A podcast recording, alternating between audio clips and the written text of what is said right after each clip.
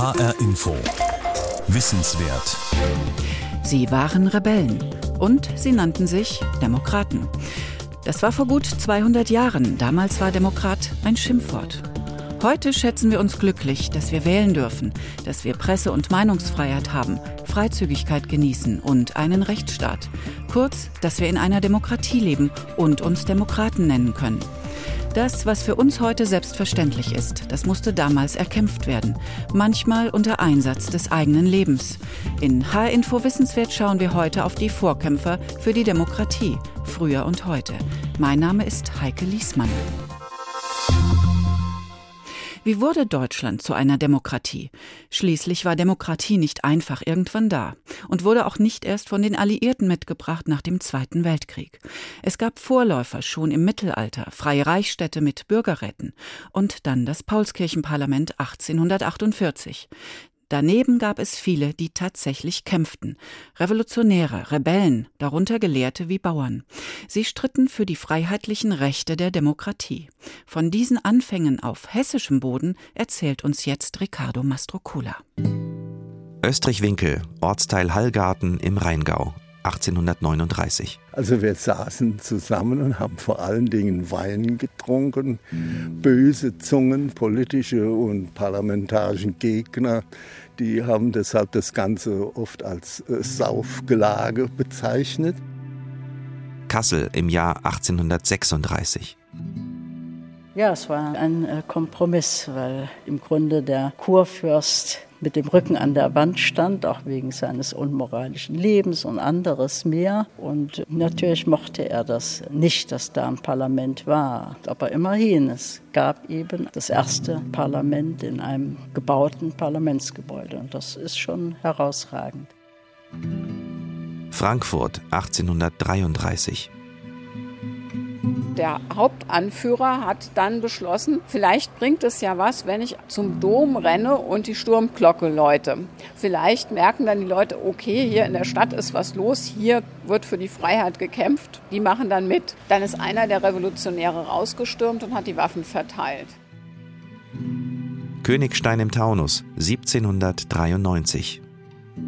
Es waren in den Augen der Gefängniswärter und des Kurmainzer Bischofs waren es alles Demokraten. Aus Sicht der Gefangenen sah das natürlich anders aus. Viele sind hier reingekommen als Kollateralschaden. Die wurden bei den Säuberungsaktionen in der Mainzer Region gerade mal mitverhaftet, weil sie dumm an der Ecke rumstanden, weil sie den falschen Familiennamen hatten. Auch der ein oder andere, weil eine Rechnung zu begleichen war und man wurde denunziert.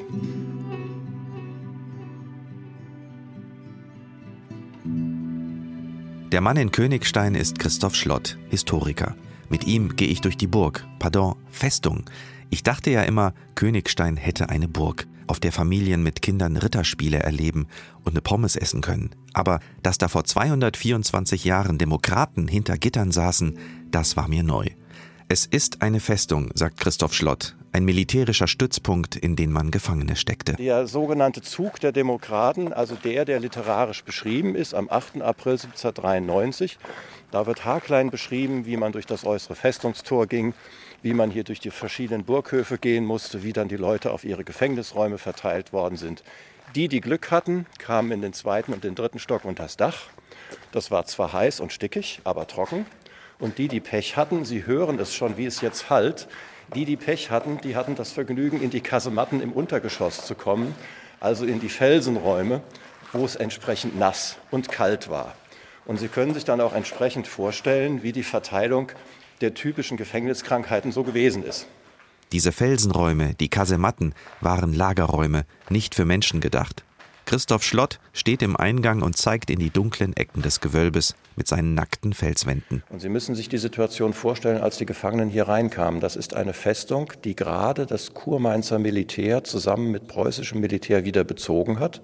Und zwar nachdem ein Jahr lang da oben die Franzosen drauf saßen und es Kriegshandlungen gab. Die hatten Not, sich überhaupt selber einigermaßen einzurichten. Außerdem war die Festung dann fürchterlich überbelegt. Wenn Sie hier preußische und kurmainzische Soldaten haben und noch 400 Gefangene, dann kommen Sie auf eine Besatzung von 700, 800, wie viel Leuten auch immer. Dafür war die Festung nicht ausgelegt. Wir befinden uns in den Jahren nach der Französischen Revolution, in der die französischen Truppen vorrücken, zwischendurch immer wieder zurückgeschlagen werden. Eine unübersichtliche Zeit. Die Verhafteten waren Mainzer und rheinhessische Bürger. Sie hatten eine Republik ausgerufen unter französischer Besatzung, die Mainzer Republik. Das Bemerkenswerte ist, dass sich zum ersten Mal Untertanen entschlossen haben, Staatsoberhäupter, nämlich den Kurfürsten von Mainz und die kleinen Territorialherren per Dekret abzusetzen. Da hat sich eine Gruppe von Bürgern zusammengetan, die ja noch gar keine Bürgerrechte hatten, und hat gesagt, wir verneinen den bisherigen Staat und wir gründen einen eigenen. Die Mainzer Republik, die erste Demokratie auf deutschem Boden, getragen von den Idealen der französischen Revolution, sie währte nur Wochen. Dann wurden die Franzosen von den Preußen zurückgedrängt. Die Schutzmacht war wieder weg. Wer die Ideen der französischen Revolution, Freiheit, Gleichheit, Brüderlichkeit in Mainz öffentlich vertreten hatte, musste fliehen oder wurde verhaftet und landete auf der Festung Königstein.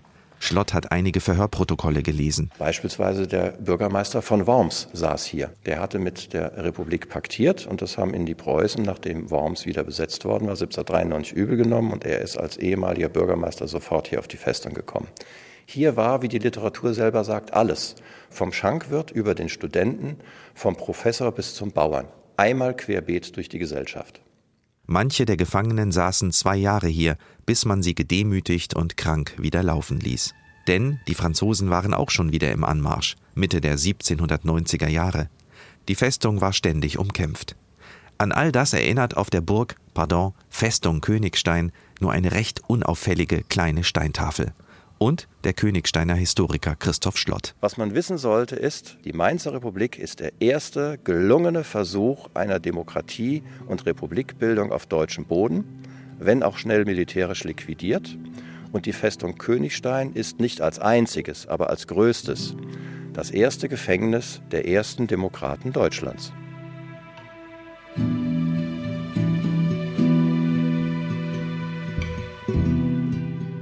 Napoleon überrollt Europa mit seinen Armeen und mit seinen Ideen. Sein Feldzug gegen die europäischen Adelshäuser scheitert letztlich. 1815 beginnt die Restauration, in der die alte Ordnung wiederhergestellt wird. Aber die Ideen bleiben in den Köpfen der Menschen. Sie wollen sich frei äußern, fordern Presse- und Meinungsfreiheit, außerdem Versammlungsfreiheit und sie wollen ein geeintes Deutschland. Dafür organisieren Bürger und studentische Burschenschaften 1832 eine der größten und wichtigsten Demonstrationen ihrer Zeit. Sie wird später bekannt als das Hambacher Fest.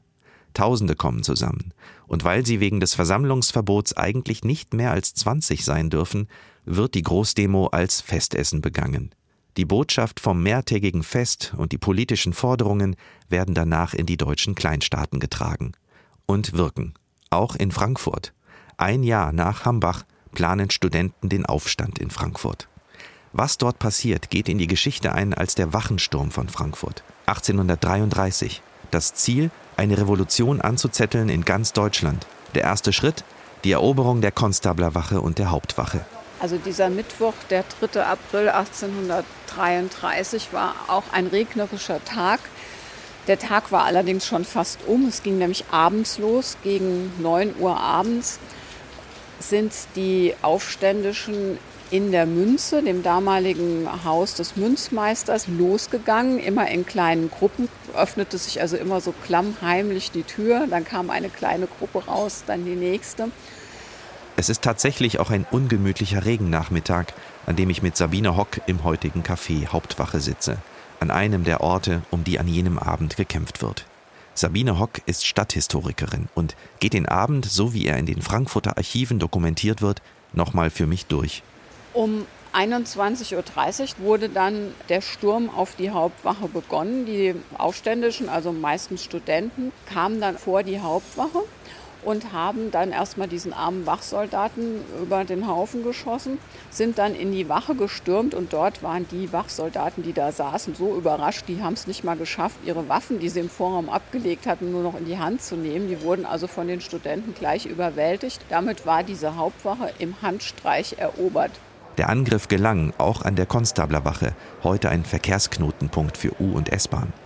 In den nächsten Stunden wollen die Studenten die Frankfurter Bürger mobilisieren Und sie hoffen auf die Unterstützung der Bauern aus der Umgebung, die noch an den Stadttoren warten. Der Hauptanführer hat dann beschlossen, vielleicht bringt es ja was, wenn ich zum Dom renne und die Sturmglocke läute.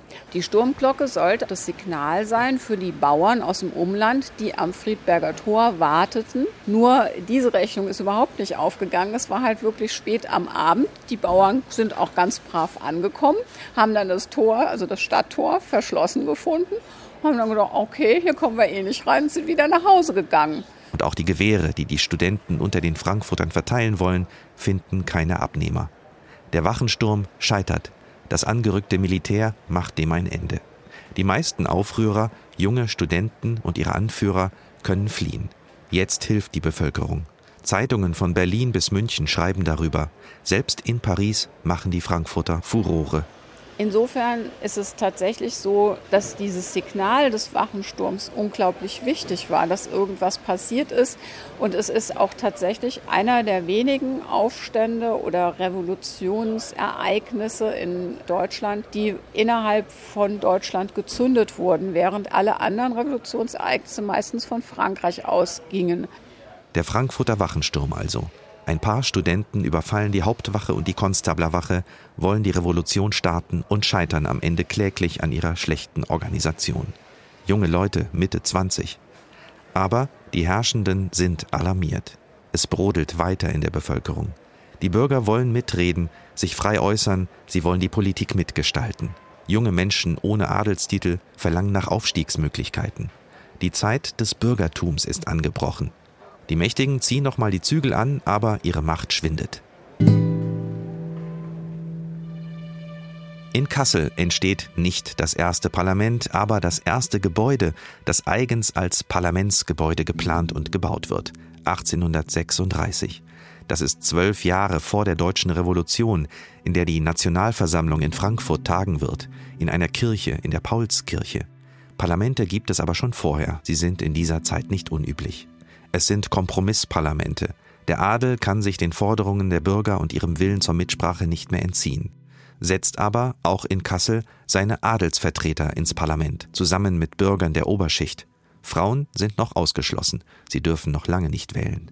Der Kurfürst selbst finanziert den Bau, das sogenannte Ständehaus in Kassel, plant dafür auch kräftig mit. Und interessant ist auch, dass wir noch die Baupläne haben. Da hat Kurprinz Friedrich Wilhelm eingetragen, genau wo er seinen Thron haben will. Die Abgeordneten hatten nämlich den Thron gar nicht vorgesehen, interessanterweise. Und er wollte auch ein Zimmer für sich haben. Das hat er mit dicker Tinte eingetragen und das war interessanterweise im gotischen Stil. Das heißt, auf das Mittelalter zurückprojiziert und nicht eben dem modernen äh, Renaissance-Gedanken, was ja auch Wiedergeburt heißt, Aufbruch, Liberalisierung geschuldet. Also das sind so Kleinigkeiten, die zeigen, dass hier doch die Fronten sehr hart gewesen sind. Und so sind auch die ersten Sitzungen im neuen Ständehaus beschrieben. Das erzählt die Kasseler Historikerin Christina Wanja. Der Kurprinz thront, empfängt und die Parlamentarier begrüßen ihn demütig. Aber immerhin, die Bürger von Kurhessen reden schon konkret mit, zum Beispiel bei wichtigen Haushaltsentscheidungen. Christina Wanja kennt die Protokolle der Sitzungen, festgehalten in Dutzenden in Leder gebundenen Bänden. Der alte Kurfürst übrigens hatte an all dem Debattieren und Rumstreiten kein Interesse mehr. Interessant ist, dass der Kurp, der Kurfürst gar nicht anwesend war bei der Eröffnung des Ständehauses, sondern sein Sohn, also der designierte Kurfürst. Denn es gab so große Auseinandersetzungen hier, dass der Kurfürst nach Hanau in seine Residenz zog mit seiner Mätresse. Das zeigt schon, wie fragil das Kurfürstentum in dieser Zeit schon war.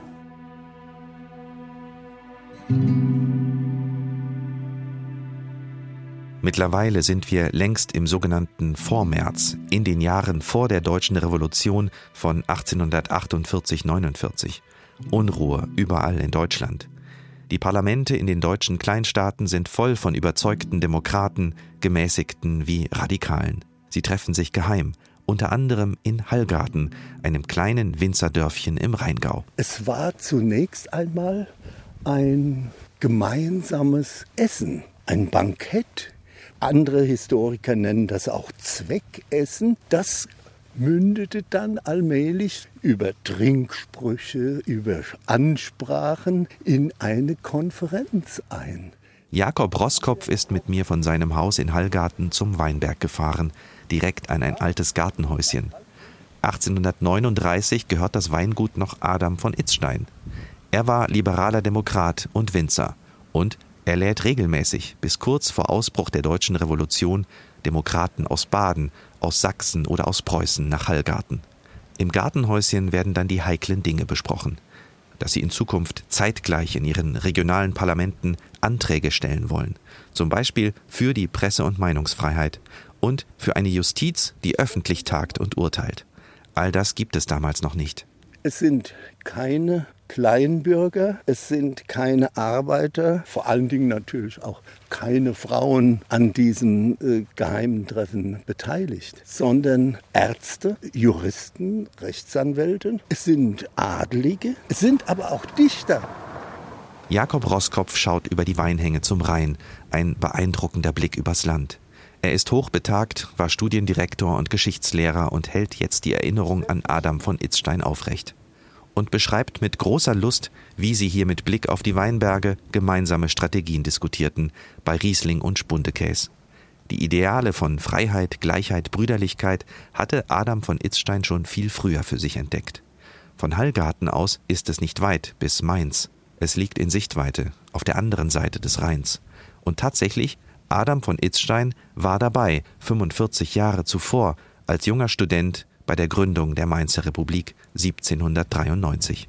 Das war ein Verein der Freunde der Freiheit in Mainz. Dem gehörte er an. Und während dieser Zeit, da spielt ja die Eroberung des äh, linken Rheinufers durch die französischen Revolutionstruppen und auch die Besetzung von Mainz eine Rolle. Und da bildet sich in Mainz ein Jakobinerclub benannt natürlich nach den Anhängern der Französischen Revolution. Es waren die demokratischen Anfänge in Deutschland. Viele Vorboten der deutschen Demokratie finden sich in Hessen. Warum sind all diese Geschichten eigentlich so wenig bekannt? Nochmal zurück zum Anfang, zur Festung Königstein, auf der die ersten Demokraten einsaßen. Der gemeinen deutschen Stadttaube ist es sehr viel einfacher gemacht, auf das Bronzehaupt eines Autokraten und Fürsten zu machen, als sich ein Denkmal herauszusuchen, unter dem sich ein Demokrat verbirgt. Finden Sie ein Denkmal von Bismarck, ich nenne ihn ein Dutzend. Ein Demokrat der Mainzer Republik existiert überhaupt nicht als Denkmal. Die Demokratie ist also nicht erst durch die Alliierten 1945 zu uns gekommen, sagt der Historiker Christoph Schlott. Demokraten in Deutschland und in Hessen gab es bereits gut 150 Jahre vorher.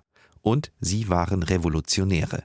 Einige von ihnen, denken wir an die Studenten vom Frankfurter Wachensturm, würde man heute wahrscheinlich Terroristen nennen. Aber der Vergleich hinkt. Damals kämpften sie für Rechte, die heute die Grundlage unserer Gesellschaft sind. Diese Anfänge, diese rebellischen Jahre helfen zu verstehen, was heute Demokraten in anderen Ländern riskieren, wenn sie für diese Rechte kämpfen. Und auch, wie gefährlich es war, damals in Deutschland ein Demokrat zu sein. Diese Erinnerung ist wichtig, sagt der Königsteiner Historiker Christoph Schlott weil es zur Identität unserer Nation gehört. Wir haben eine ganz starke eigene Tradition. Fragen Sie einen Hanseaten, fragen Sie einen Bürger der Stadt Hamburg. Der würde sagen, meine Demokratiegeschichte reicht bis in die Republik des Mittelalters. Aber die meisten Deutschen haben eine autokratische Geschichte hinter sich und sie wissen um diese Wurzeln nicht. Wir laufen mit unseren Volksfesten des Öfteren den falschen Idealen hinterher. Der Kurfürst von Mainz war schön anzusehen, aber es war kein netter Mensch. Nicht aus Sicht eines Bauern, eines Müllers und eines Tagelöhners. Und das haben wir vergessen. Und dieses Stück unserer Identität, das fehlt uns noch. HR Info. Wissenswert. Unsere demokratische Identität, was braucht sie heute? Immer noch Kampf oder eher Vergewisserung, ein Bewusstsein für das, was Demokratie ist? Wir beteiligen uns, so heißt eine Weiterbildungsreihe der Evangelischen Akademien in Deutschland, gefördert von der Bundeszentrale für politische Bildung, für Bürger, die sich ehrenamtlich für die Vermittlung demokratischer Werte einsetzen. Ricardo Mastrocola hat einen Nachmittag in der Nordhessischen Akademie in Hofgeismar miterlebt, an dem es sehr spielerisch zuging. Das Spiel erinnert ein bisschen an Mensch ärgere dich nicht. 25 Blätter Papier liegen in einem großen Kreis. Auf jedem Blatt steht eine Ziffer von 1 bis 25. Auf dem Weg gibt's Ereignisfelder, kenntlich gemacht durch ein paar Schokoriegel. Es gibt drei Teams, die sich Namen gegeben haben. Eines heißt Ihr seid das Volk, wir sind Volker. Und unsere Spielfigur ist Holger. Die Teams starten nicht gleichberechtigt. Sie haben unterschiedliche Startpositionen. Wer das Glück hat, vorne zu stehen, darf sogar das Spiel eröffnen, zum Ärger der anderen. Es geht los. Die durch die vorderste Startposition privilegierten Schokoschlümpfe haben sofort Schaumstoffwürfelglück und landen gleich beim ersten Ereignisfeld mit den Schokoriegeln. Jetzt dürfen sie eine neue Spielregel erfinden, das Spiel gestalten, Politik machen, könnte man sagen. Die sechs Workshop-Teilnehmer ziehen sich zurück zur Beratung und die hat es in sich. Eine Regel, die ganz knallhart sein könnte, die anderen beiden Gruppen, egal was sie würfeln, rückeln nicht weiter vor. Dann hätten wir alles abgeräumt. Oder man macht eben genau das Gegenteil und sagt halt dafür, dass die Ressourcen wirklich komplett gleich verteilt werden. Genau, das würde ich persönlich. Ich würde aber nicht nur unsere Teams einbeziehen, sondern praktisch auch nachfolgende Generationen, die dieses Spielfeld. Fünf Minuten dauern die Beratungen, die anderen beiden Teams sind schon genervt. Aber der Vorschlag kommt bei allen ganz gut an. Dann wird wieder gewürfelt. Die Schokoschlümpfe bleiben erfolgreich und landen auf dem nächsten Ereignisfeld. Das heißt, nochmal Beratung, wohin mit noch mehr Schokoriegeln. Den ersten kommen Skrupel. So viel Macht. Wir haben hier gerade eine privilegierte Position, aber natürlich auch sehr viel Verantwortung. So, wollen wir die Ressourcen gleichmäßig unter allen drei Gruppen verteilen, dann könnten wir das Spiel als für beendet erklären. Das wäre mein Vorschlag und mein Antrag. Die Unruhe im Raum ist jetzt unüberhörbar. Die anderen Teams langweilen sich. Dann endlich beschließen die Schokoschlümpfe, dass alle Teams gemeinsam abstimmen sollen. Entweder die faire Ressourcenverteilung und Spielende oder alle wieder zurück auf Los und Neubeginn des Spiels. Aber längst hat die große Mehrheit keine Lust mehr, also Spielende. Danach kommt Frust auf bei den Verlierern. Die Privilegierten haben über die Unterprivilegierten entschieden, in der Annahme, die möchten auch entweder Gleichberechtigung oder gleich viel Schokolade. Ne? Oder Vielleicht gab es noch andere Bedürfnisse. Ich fand es einfach unerträglich, nicht beteiligt worden zu sein. Einfach so eine Kreativität, die ja in uns allen war, die wurde überhaupt nicht genutzt. Und hier denkt ihr sechs, ihr nutzt jetzt eure Macht gnadenlos, um uns das aufs Auge zu drücken. Einige aus den anderen Teams sind wirklich angefressen. Sie hätten gern mitgestaltet, ihnen haben der Wettbewerb und der Spaß gefehlt. Das Siegerteam ist überrascht, wollte man doch nur das Beste für alle. Also ich finde, das Volk ist sehr undankbar. Das sogenannte Schokoladenspiel ist eine bekannte Übung in der Bildungsarbeit. An diesem Nachmittag wird daran deutlich, demokratische Prozesse sind kompliziert. Man muss sich anstrengen, demokratisch zu denken und zu entscheiden. Für andere mitzudenken ist nicht immer richtig. Am Ende gibt's Kaffee und Kuchen. Die 18 Teilnehmer sind müde. Das intensive Spiel wirkt nach. Zum Beispiel bei Georg, Mitarbeiter in der Verwaltung einer kleinen Gemeinde. Wir leben in einer immer komplexer werdenden Welt. Eine Welt, wo die Schlagzahl sich auch ständig erhöht. Und andererseits haben wir die Anforderungen der Bevölkerung, überall partizipieren, mitbeteiligt, mitreden zu wollen. Für das ist das Seminar auch gut, diese Sichtweise neu kennenzulernen. Wie sieht das Volk das? So wie wir das also heute auch in unserem Prozess erlebt haben, dass wir gedacht haben, in einem demokratischen Prozess haben wir jetzt diese Regel getroffen und trotzdem halt auch wahrzunehmen, die anderen waren da nicht mit unbedingt einverstanden und auch mit dieser Frustration zu leben. Das gehört also auch für mich zum demokratischen Prozess dazu. Heidi hat das heute Erlernte nochmal für sich zusammengefasst.